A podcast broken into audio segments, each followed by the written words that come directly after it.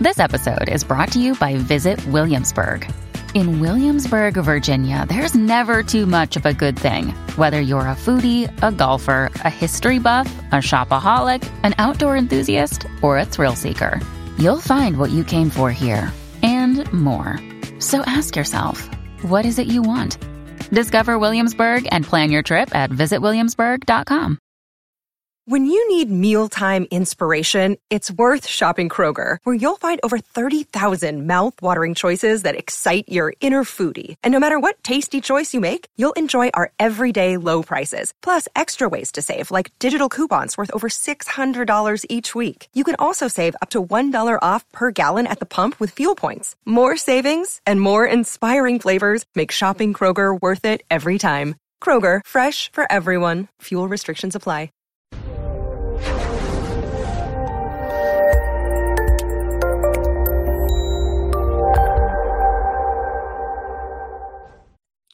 This episode was pre recorded as part of a live continuing education webinar. On demand CEUs are still available for this presentation through all CEUs. Register at allceus.com slash counselor toolbox. Welcome, everybody, to today's presentation. We're going to be talking about 10 risk factors, 10 warning signs about, there's a few more, and points to remember about suicidality. We're going to talk about some general practice points. I mean, most of you have been in practice for a while, so you've done some suicide assessments, you had some training on it. So, for most of you, hopefully, this is just a refresher training. Um, so, we're going to talk about some things that we just kind of need to keep fresh in our mind. Explore and review risk and protective factors and talk about ways we can help enhance protective factors and mitigate risk factors in our clients.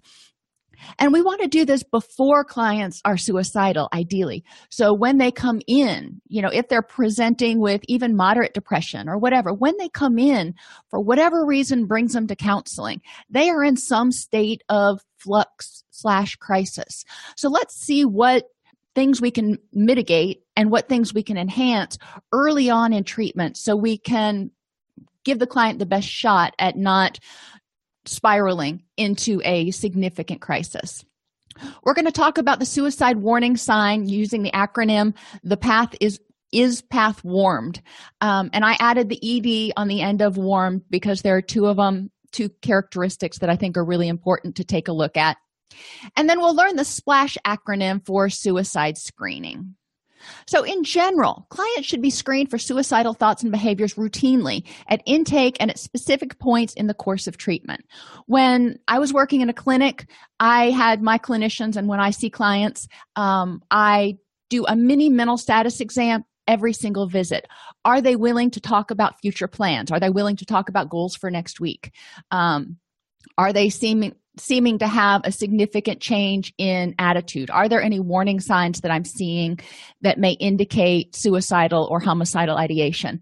Um, so those are the things that i look at and i document in every single progress note you know. Um, and, and that's just a good general way of making sure that we're remembering that this could happen at any time. We want to screen for clients with high risk factors th- regularly throughout treatment again especially preferably at each episode. Most clients, when they're in counseling, may be considered high risk. I mean, there's high risk that we're going to talk about.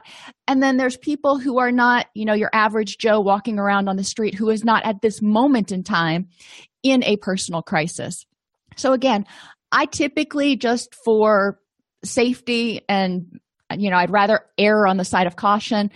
I encourage my staff as well as myself to do some sort of mini mental status and mini suicide assessment at every uh, meeting. If you're doing group counseling, for example, you know, you're talking to people when they're doing the check in. If they're talking about what they're going to do next week, if they're talking about what they're going to do tomorrow, that's a good sign.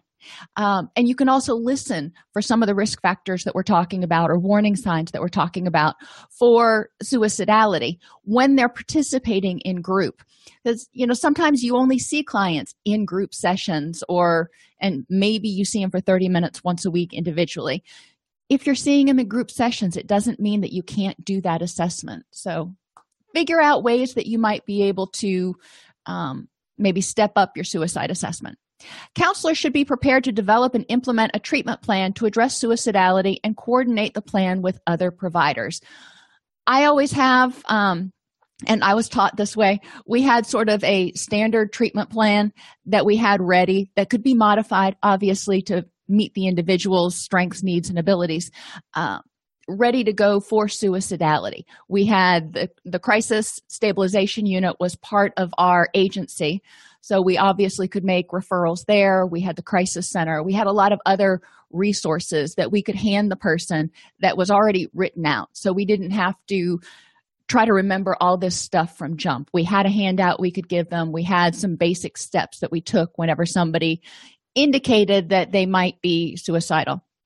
If a referral is made, we need to check that the referral appointments are kept and continue to monitor clients after the crisis has passed. Not just, you know, okay, I'm going to hand you off, you go to crisis stabilization, and whenever you're ready, come on back and we'll start again.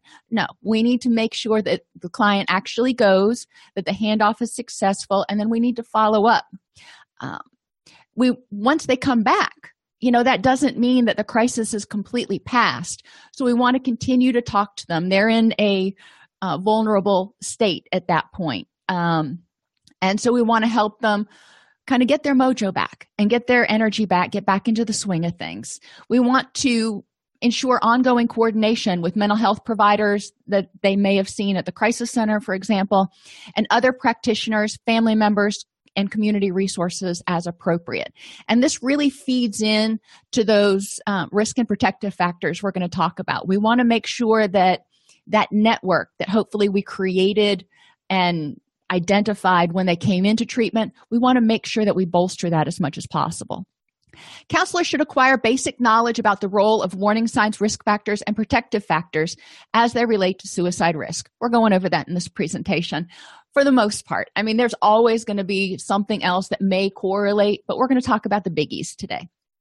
Counselors should be empathetic and non judgmental with people who experience suicidal thoughts and behaviors.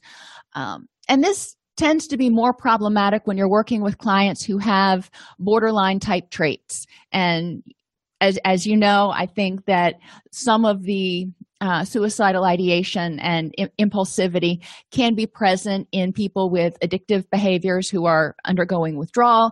They can be present in people with borderline personality disorder. They can be present in a lot of places which is why i say borderline type behaviors where there may be um, a higher risk of self-injury.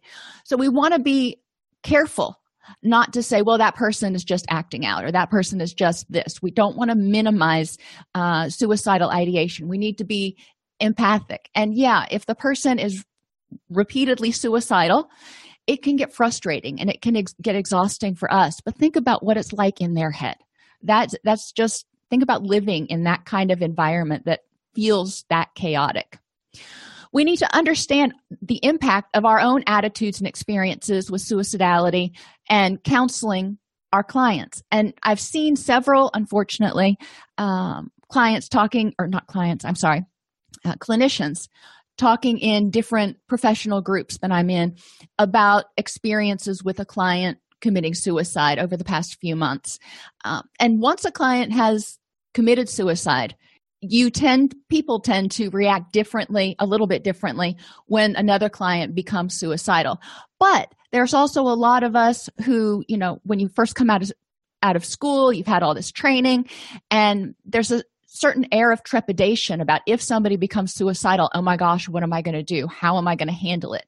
So wherever you are in your career path whether you've never experienced it whether you've dealt with it and you're a little nervous that it might happen again or whether you've had a couple of experiences and it's unfortunate but you've kind of got it covered. You need to know where you're at because that'll project onto the client um, uh, when they're in their crisis state. If you start freaking out that oh my gosh they're going to become suicidal they may not understand what your anxiety is about but your anxiety is going to be palpable uh, most likely. So be aware of how you feel if you are nervous about what do i do if i have a client that becomes suicidal get with your supervisor if you know most likely you're probably not in private practice yet if you are in private practice get with a somebody else who is a colleague and develop a plan for how you're going to handle it. Talk to your attorney to dot any I's and cross any T's.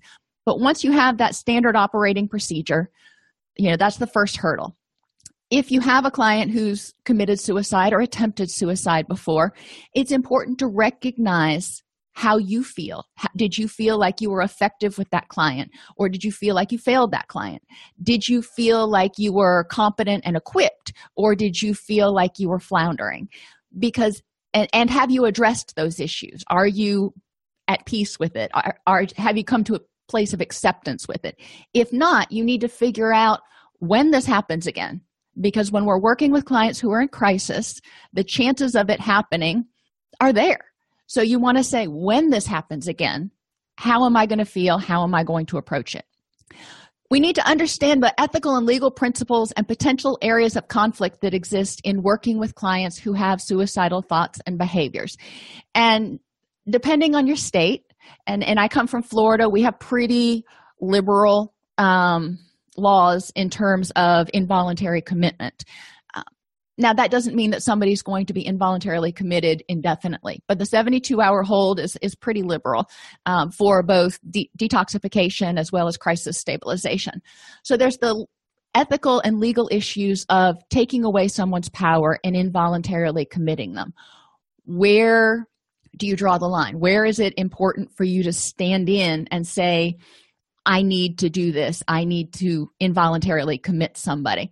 And that's going to be on a case by case basis and you've got to be able to figure out where that line is where the a reasonable reasonable professional would make that call now the nice thing is when somebody goes to crisis stabilization then they have to be evaluated by a psychiatrist or whomever within 72 hours so you've got you know kind of backup hopefully you've got documentation leading up to it your documentation should indicate why is it that you felt at this point this person had to be involuntarily committed. Or, on the other hand, if you decide not to, make sure you document all of the reasons you thought this person was safe to not be committed. Suicide risk may increase at transition points in care, especially when a planned transition breaks down. So it's important that we anticipate um, transition points, we anticipate any risks when we're talking to clients. If they're going from residential to outpatient therapy or if they're getting ready to step down from treatment to aftercare or just be discharged this is a transition point and it can trigger a lot of anxiety in clients which can cause an upsurge in, in symptomatology so being aware of that making sure that the client has a plan and the client feels empowered and excited to discharge not anxious and fearful Suicide risk may increase when a client is terminated administratively, such as poor attendance, chronic substance abuse. You know, if for some reason you need to discharge the client, whether it's to refer them to a higher level of care or you just need to discharge them because they keep no showing and you know they're not compliant with treatment. Um, it is critical that we recognize that this can trigger a suicide uh, episode in some clients. So we want to make sure that we plan for that. We've got a backup plan for that. Um, and sometimes clients are refused care for some reason. You know maybe you you don't have an opening right now. Um, or maybe they've been there six times and the decision is made by the powers that be whoever those powers are to refer them to a different facility.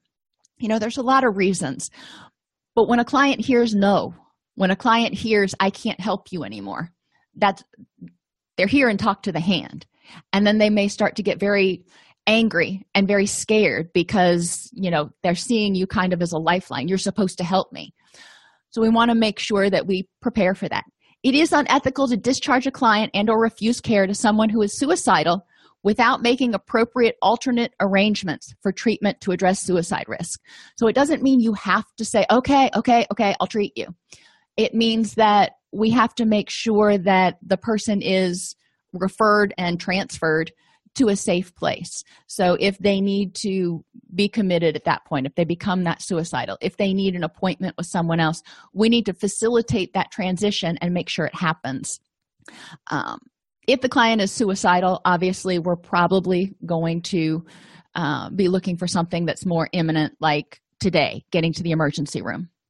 Suicide risk may increase in clients with a history of suicidal thoughts or attempts who relapse. And if they relapse on alcohol or substances, or if they have, you know, recurrent major depressive disorder or generalized anxiety disorder, if their problem starts to come back again um, and they've had suicidal ideation in the past because it has just been intolerable. They're just like, I can't live like this anymore. And all of a sudden, they start feeling that way again. You can see how the suicidal ideation may come back. They're like, I swore I was never going to feel this way again. So, we need to make sure that all of our clients have really strong relapse prevention plans. But if they have suicidal ideation, we need to sort of make doubly sure that we've got extra things in there to identify early warning signs of relapse and early warning signs for ideation. Suicide risk may increase in clients with a history of suicidal thoughts or attempts who imply that the worst might happen if they relapse. And that's kind of what we were just talking about. If they say, I, I just can't go through this again, or if I have another episode, that's it, I'm done. Um, we want to hear what their what the underlying meaning is in that.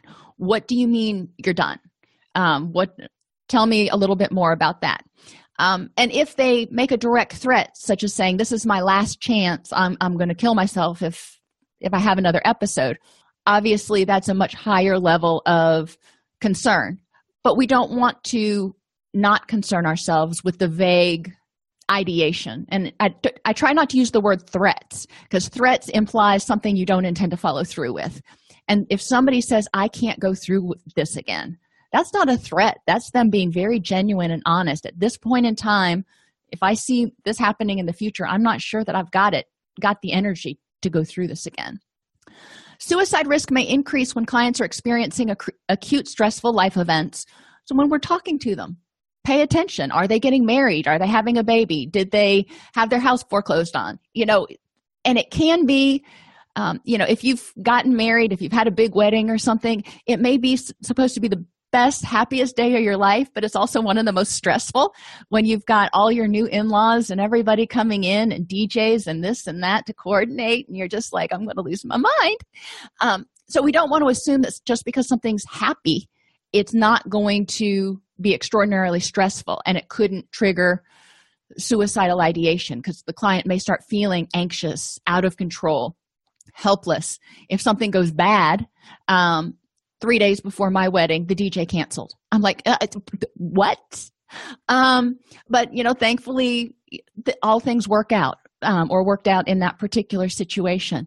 But if something like that should happen um, a client could spiral and start going okay that was that was the omen. I'm calling off the wedding and spiral downwards from there. So being aware of those things.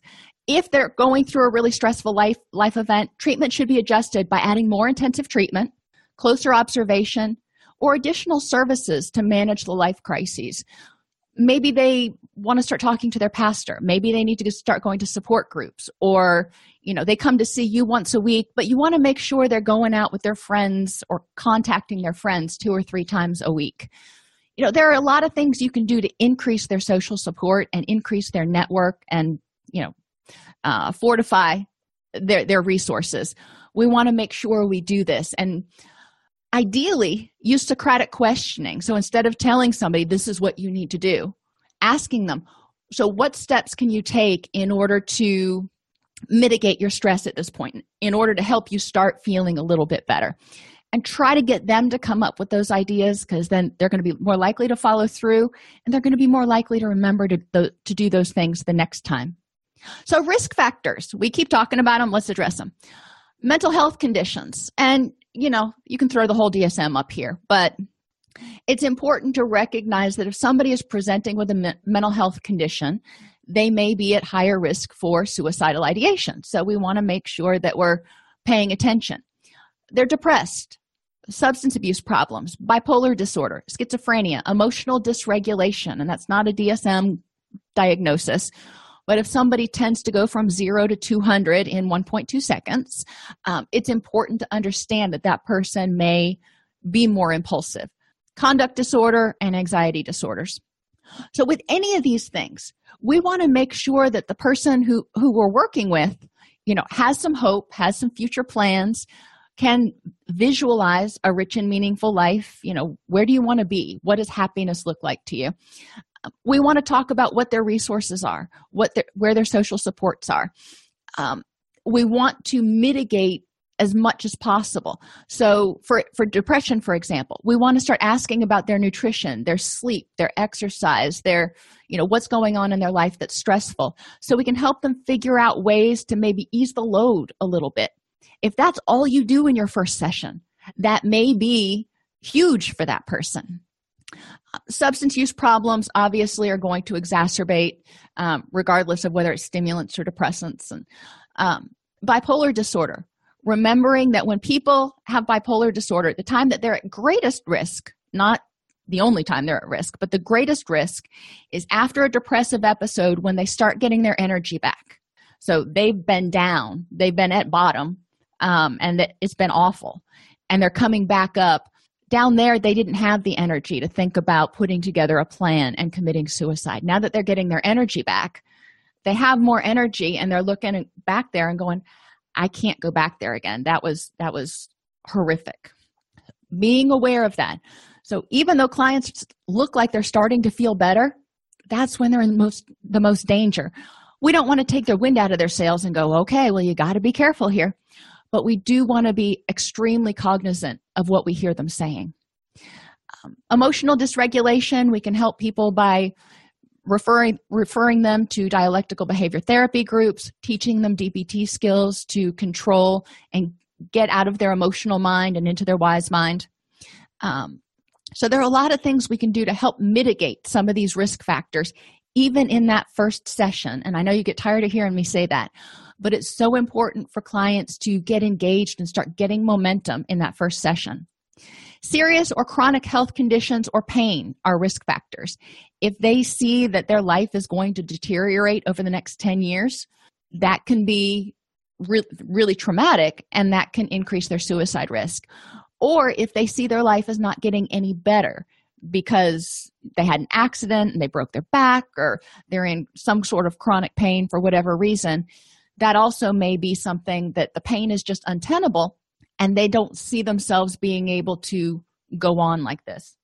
Traumatic brain injury is also a risk factor, and being aware that depending on the area of the brain that's implicated, there can be mood problems, there can be co- cognitive problems, and there can also be problems with um, uh, impulse control.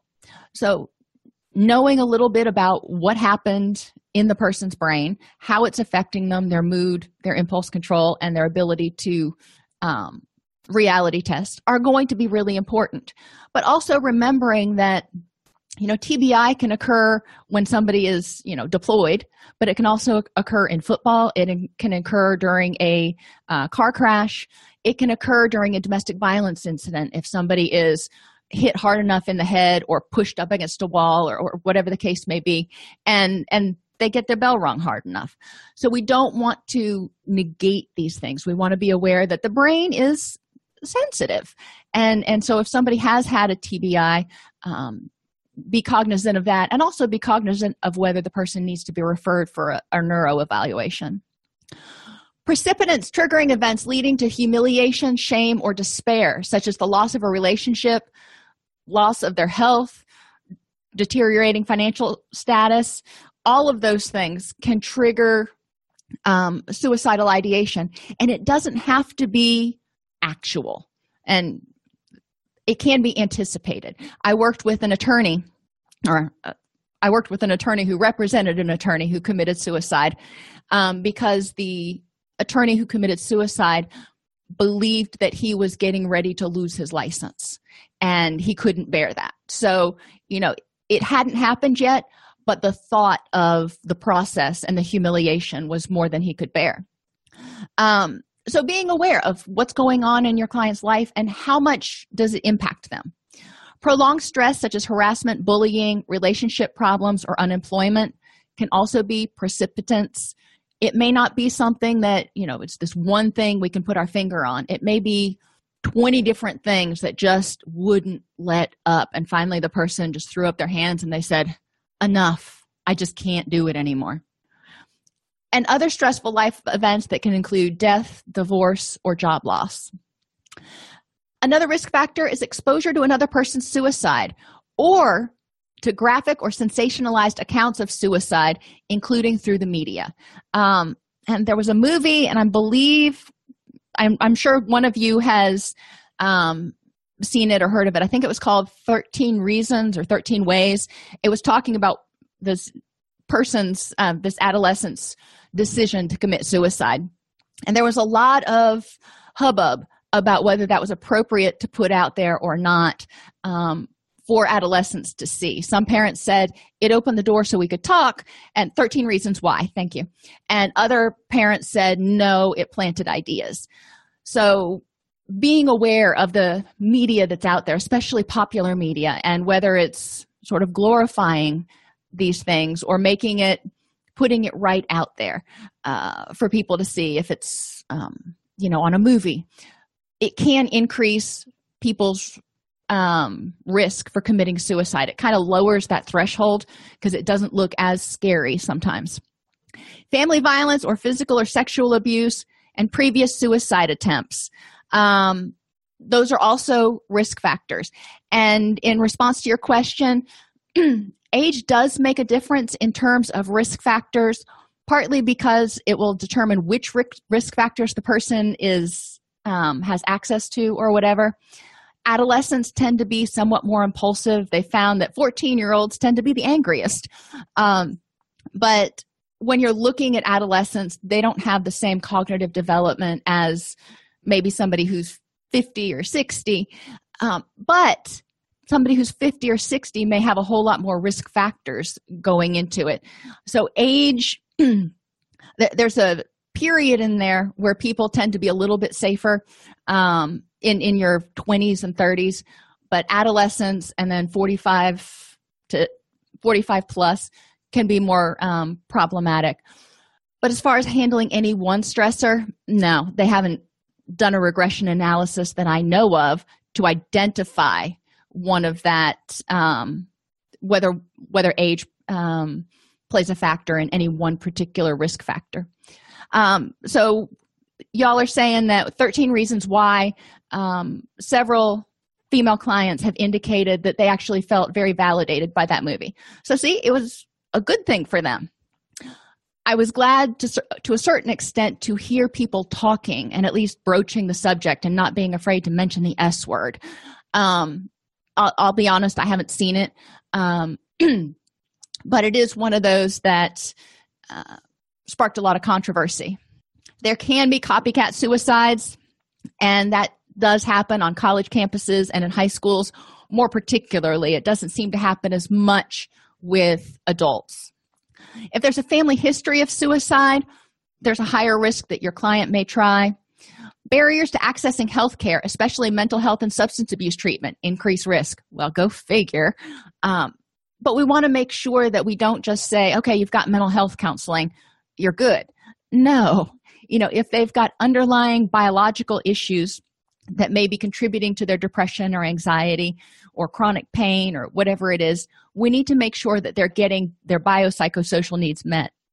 Certain cultural and religious beliefs can also be risk factors but sometimes they can be um, protective factors as well. So we don't want to just say that certain cultures are more at risk. We want to look at what might be the reason. In certain cultures, it may be a noble resolution for a person to commit suicide to prevent their family from experiencing shame. In other cultures, the suicide itself may bring more shame. So we just be cognizant. Is path warmed? So, warning signs we want to look for ideation if the person's having suicidal thoughts even talking vaguely about it such as you know at some some mornings i just wish i wouldn't wake up. Okay i want to talk about that a little bit. Substance abuse. Because especially alcohol tends to be a disinhibitor. Opiates it's really easy to overdose and some people sort of romanticize you know just going to sleep and never waking up. So if substance abuse is there we want to be cognizant. If they have purposelessness or they don't feel like they've got a reason to live. They just say I, I, don't know why i even get up in the morning. I don't know why i'm here. If they have anxiety if they feel trapped if they feel hopeless and helpless like they're being a burden you know i can't do anything right. I can't succeed. Nothing goes my way. I'm constantly calling my parents for help. Um, if they feel withdrawal or, or or if they start withdrawing or isolating from people you know not going out as much. And it can be subtle you know they may stop calling their friends as much or stop calling their parents as much not doing as much. If you see anger aggression or agitation some people get really irritable before they become suicidal. Recklessness can be there. They're like well if i die i die. I don't really care. So i'm just going to do whatever i please. Mood changes. Sudden unexpected switch from being very sad to very calm or even appearing to be happy. Sometimes people feel a great sense of relief once they've made the decision that they want to commit suicide. So being aware of that and not going oh good i'm glad you came out of it. Let's talk about that a little bit. The two i added the ed are for extreme pain. If somebody does have that chronic pain um, it's a risk factor and it's also kind of a warning sign. And if they're showing de- signs of depression which most people who are suicidal will um, that's another one of those things to be aware of. You're probably going to have depression before suicidal ideation but just getting that whole picture there. Additional warning signs significant sleep changes direct and indirect verbal warnings such as i don't want to live anymore there's nothing to live for or people will be better off without me. Um, risk-taking behavior lack of self-care or outright neglect of self. So if they quit eating or you know they come to your office and they're just disheveled you can tell they haven't taken a bath in days. Um, changes in eating and sleeping patterns all of the well most of these are pretty characteristic of major depressive disorder. So we don't want to just say well that's major depressive disorder nothing to worry about. It's something to worry about. If they start giving away prized possessions or their cherished pets making a will tidying up personal affairs writing notes and making notes on belongings about who's supposed to get it. That's you know really glaring. You need to stand up and take a look because they're putting everything in order because they don't intend to be there to do it tomorrow. If they're reconnecting with old friends and extended family as if to say goodbye. So we talked about withdrawal on the last side. That's true but then if suddenly they start calling everybody up going hey it's been years since we talked and i just wanted to let you know how much you meant to me. Okay. You know we want to kind of listen to that. We're not going to hear that when they're not going to say yeah i called my aunt joe i haven't talked to her in 15 years and i just wanted to say goodbye. Most likely that's not going to come up in in in counseling. So this is one of the reasons we want to make sure that we educate the community. We educate the family that these are warning signs to be aware of. Not saying that your loved one is going to become suicidal but you know these are warning signs of the depression getting worse. These are warning signs that you know you really need to step up. Obviously we have to have a release of information to talk with the family. But if we have that then we want them ideally to be able to call and give us the heads up that th- their loved one is starting to reconnect with old friends and it doesn't look like it's a good thing. And an unwillingness to discuss future plans. Sometimes they can't see to the end of the week. That's just too far. But you might be able to get them to see till tomorrow or the next day. And when I worked at the crisis center, that was what we would work with. Um, it was a crisis hotline, and people would call at you know two in the morning, and you know they wouldn't be willing if anonymous and they wouldn't be willing to go to the hospital. So we would talk for a while and the whole goal was to get them until the opening of business the next day if they weren't willing to go to the emergency room before that. You know are you willing can you call me back and will, will you call me back in four hours? Will you call me back in two hours? And and start getting a little bit of future movement for them until we could get them to a safe place. Protective factors now, these are the things we can start emphasizing as soon as somebody comes into counseling. Life satisfaction and being clean and sober. If they're clean and sober, that's a great thing right there. But life satisfaction, yes, this one area of your life is kind of challenging right now, or maybe it just really sucks. I hear you, and we are going to work on that. So let me let's talk about all the areas of your life. Because remember the concept of hardiness, hardiness is commitment control and challenge.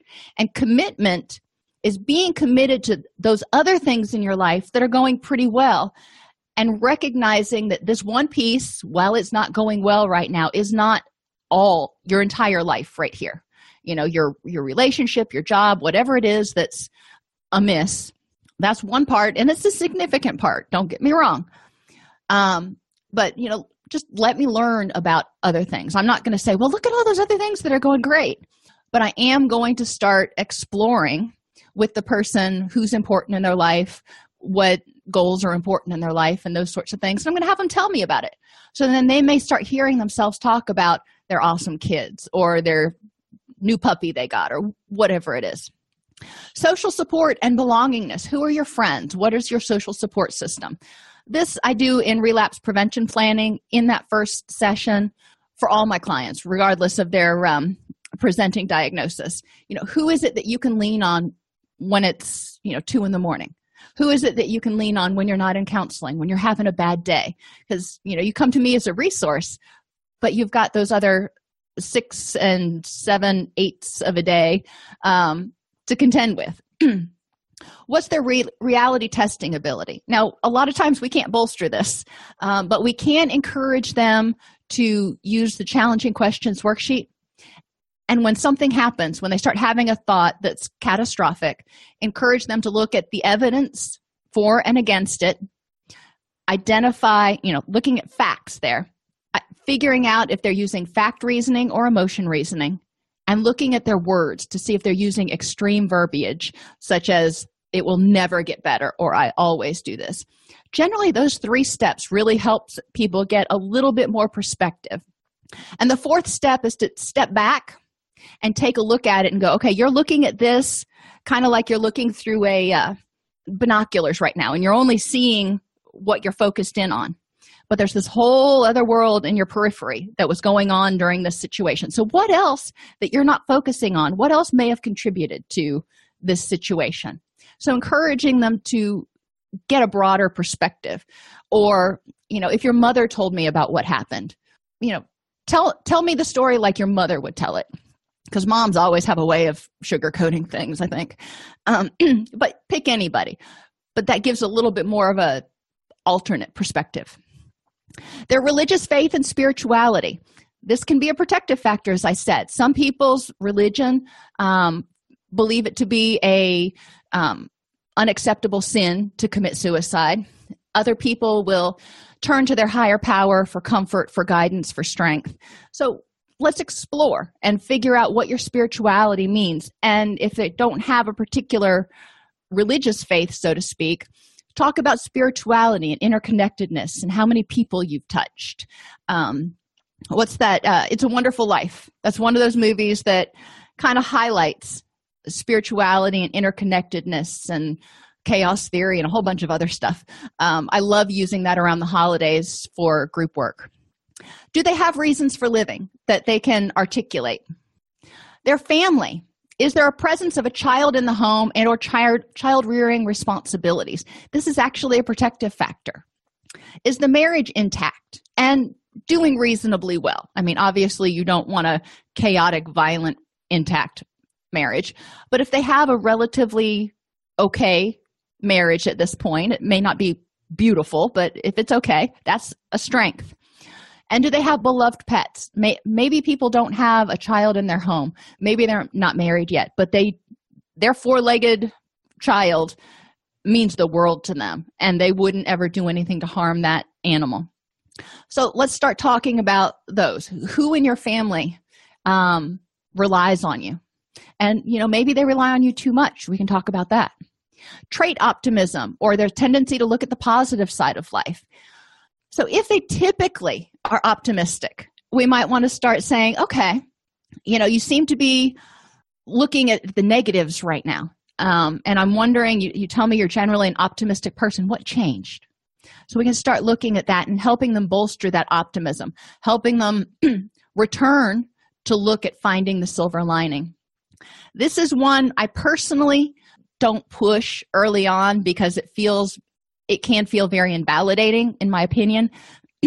If you're always telling them well let's look at the bright side of it or let's look at the silver lining or you know no no. Right now i'm miserable and i need you to help me understand how to be not miserable is kind of the idea i get from clients and i don't want to tell them that you know it it could be worse even if it could be because right now they're hurting so trait optimism is one of those things they're probably going to have but if they're to the point of being suicidal then all of their coping skills have been overwhelmed. If they come into our our clinic and they're seeking help for generalized anxiety disorder or major depression or whatever and they still have some optimism we're going to build on that you know it's it's amazing how optimistic you are considering all you're going through right now. Might be something that you could highlight to help them see that they're focusing on the positive and and talk about how that helps them. Adaptive coping skills and effective problem solving skills are always helpful providing them the um, improve the moment the improve acronym and the accepts acronym from dbt and i have videos on our youtube video channel that go over those acronyms for dbt if you're not familiar with them. But those are good things to go over early in treatment if not the first session maybe the second to help people develop some distress tolerance skills. And then you can move on to more active coping and problem solving. And do they have a sense of competence? You know if they feel like okay the world is not going to completely get me down i can do this if they feel a sense of self-efficacy and and competence in running their own lives you're going to be a lot better off. So some clients with really low self-esteem this may be a good place to start. Let's tell me about some things that you're good at. Tell me about some things that you do really well so we can start establishing that self-confidence in them. In the community there's also protective factors that we can help with or at least allude to if they have positive relationships with colleagues that's a protective factor. So if they come in and they're reporting they're having problems at work maybe we can role play some of the things that they need to do differently or they not need to. Some of the things they could do differently when interacting with their colleagues. Work on some communication skills assertiveness creating a win-win. Um, you know go back to that whole seven habits of highly effective people mantra. Uh, professional development opportunities tend to be protective factors because if somebody is doing professional development then they see that there's a future. They see growth. They see opportunity. They see past today. And access to employee assistance programs. Believe it or not there the majority of uh, employers out there even today don't have eaps available. So people are left going well let's see. I've still got $5000 left on my deductible and it's going to cost me $100 an hour to see a therapist. So i'm going to pay for everything out of pocket. You know what? No. I just i don't have it. So if there's not employee assistance programs what things are available in the community as far as pastoral counseling or free crisis counseling? Make sure you know some resources for people. In the community if the people have opportunities to participate in the community. When you go out and participate even if it's cleaning up trash on a road or volunteering at a um, a, a festival or something you make connections with other people. And i'm not saying like political connections. I'm saying you connect with somebody on a human sort of basis.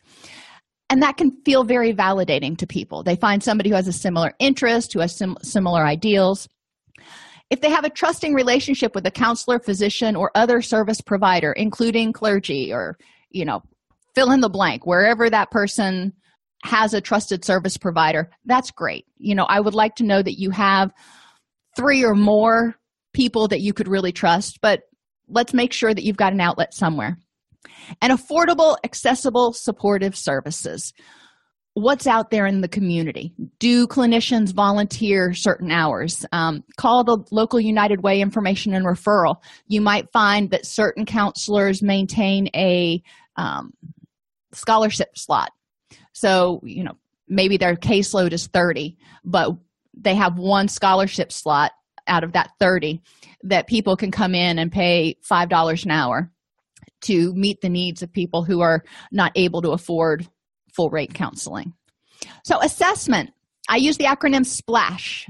Suicidal thoughts is the s. Are they present? When did they begin? How persistent are they? Can the person control them? You know if it's this fleeting thought it's one thing. If it's persistent and it's constantly going and the person can't push it out of their mind obviously that's that's more problematic.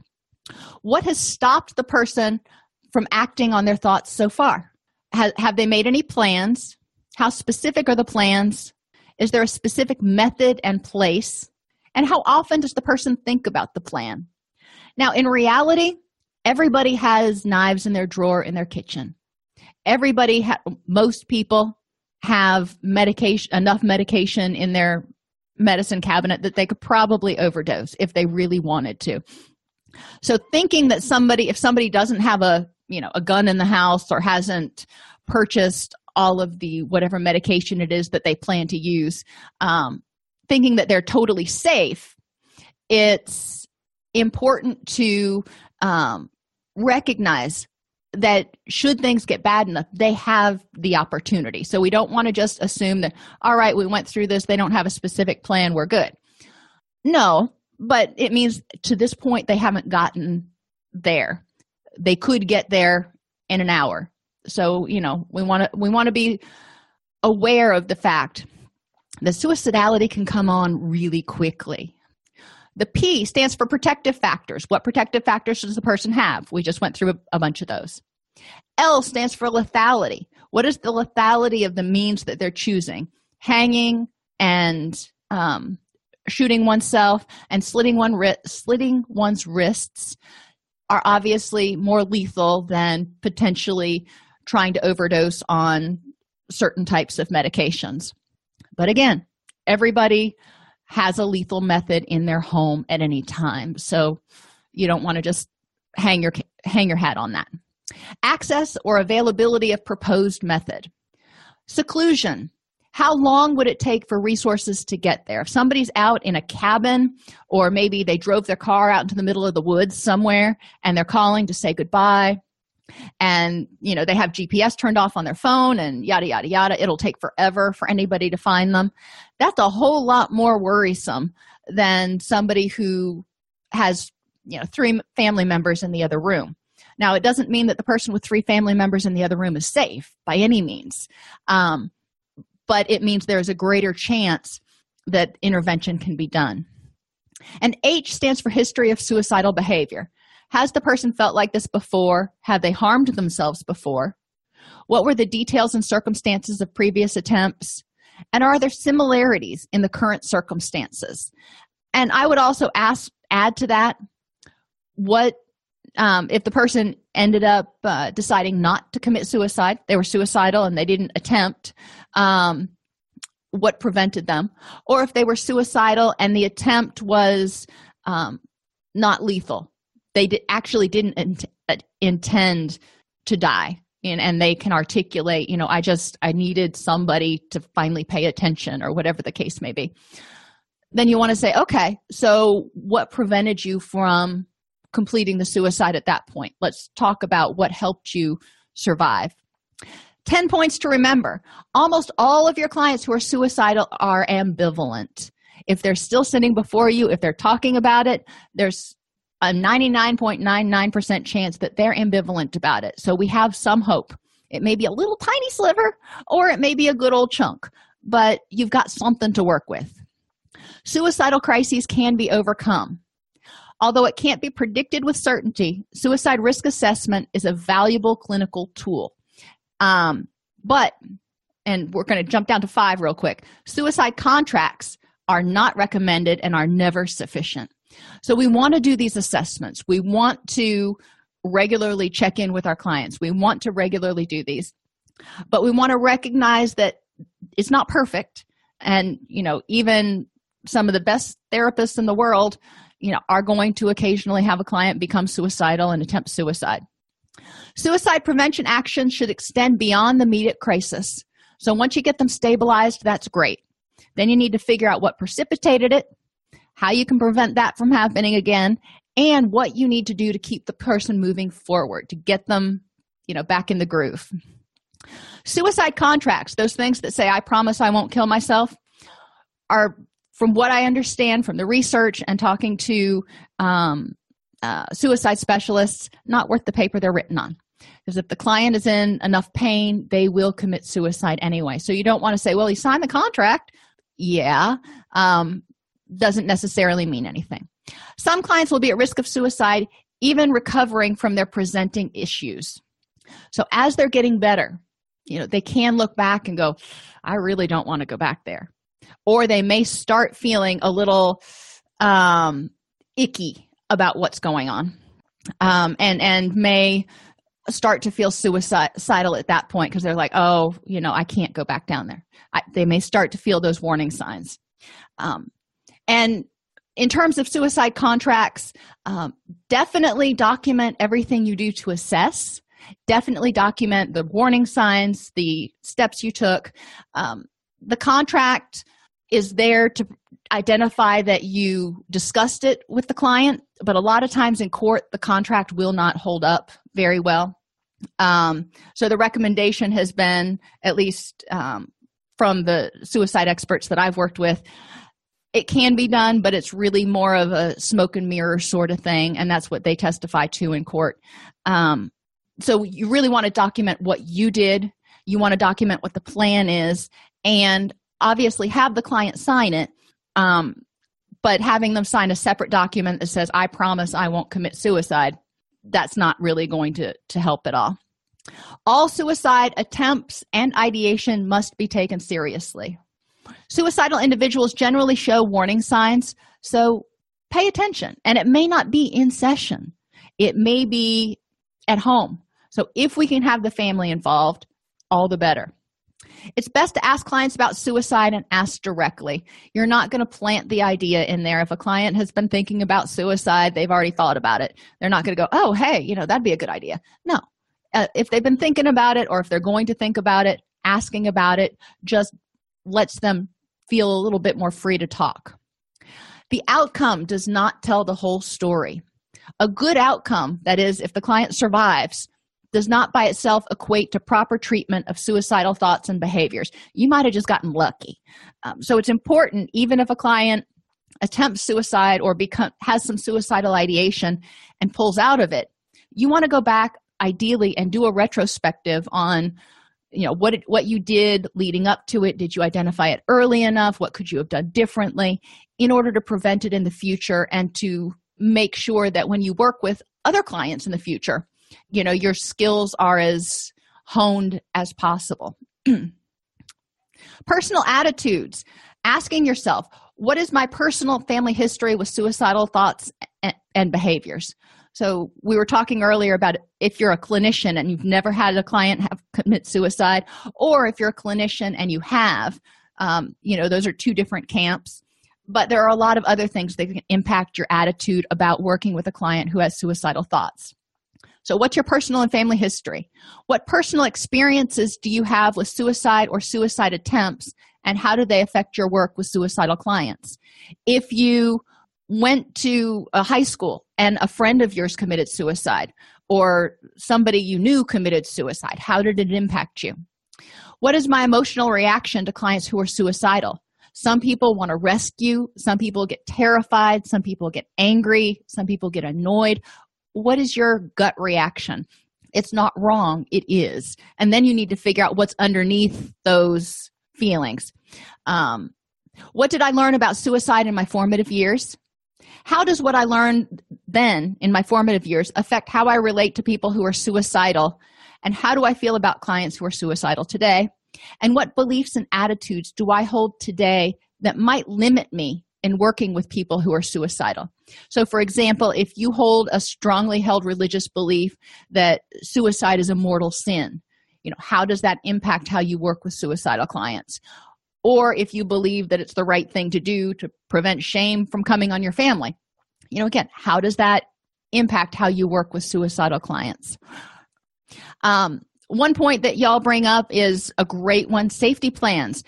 Do them in the beginning or if you do them in the beginning of treatment, asking clients what can trigger them and when they are triggered, what helps to de escalate them, what's the most effective, um, doing any of your advanced directives at that point, and um, you know, just kind of planning ahead. Maybe not for if they're suicidal but what triggers them? And if if they become angry what are the best ways to handle them and what are the worst?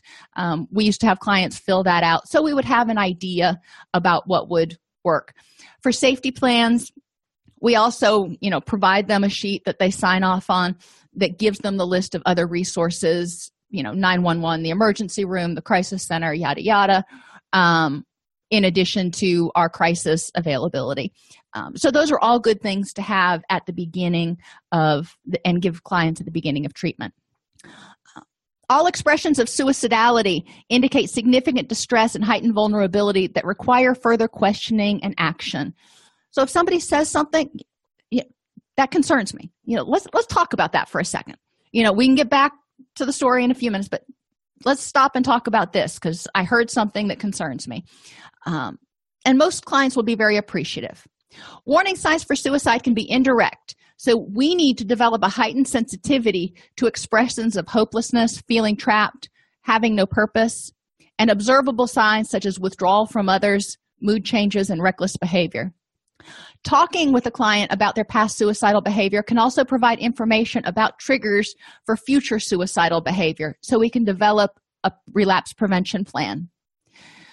And give clients who are at risk of suicide the telephone number of a suicide hotline.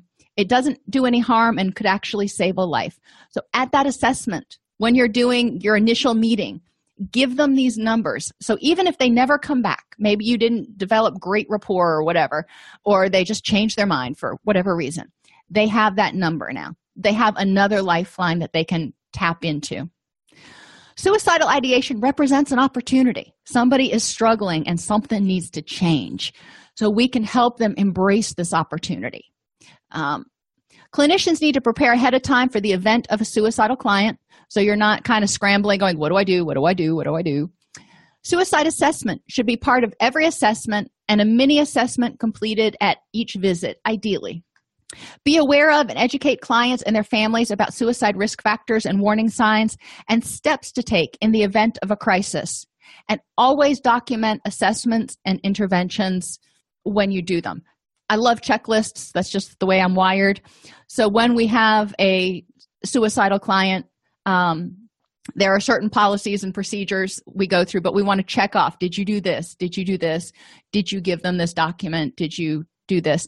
To make sure that during this time of high stress and crisis for both the client and potentially the staff person we're making sure that the client is getting all the assistance and resources that they need. Resources you can look at to give to your clients about suicide. The National Institute of Mental Health has publications in English and Spanish. SAMHSA has uh, addressing suicidal thoughts and behaviors in substance abuse treatment treatment manual. And there are suicide publications for clients by SAMHSA that talk about what suicide is, what suicidal ideation is, what happens if you start feeling suicidal, what you need to do. So, those are all things that your tax dollars have already paid for. You can order from SAMHSA or NIMH and have them available for your clients. Um, when talking about past suicidal behavior, you know, being very um, open and, you know, tell me about what happened there. You know, how did you feel when you woke up in the hospital or, you know, really talking about what happened and validating that the person felt like they had no other options. That'll give you a better understanding of what got them to that point. And um, you know since then they've obviously you know wanted to live. You know what changed? So we're going to start identifying some mitigating factors. But generally if we tiptoe around the topic of a prior suicide it often communicates to the client that there's some element of shame about it or that people are afraid to ask about it.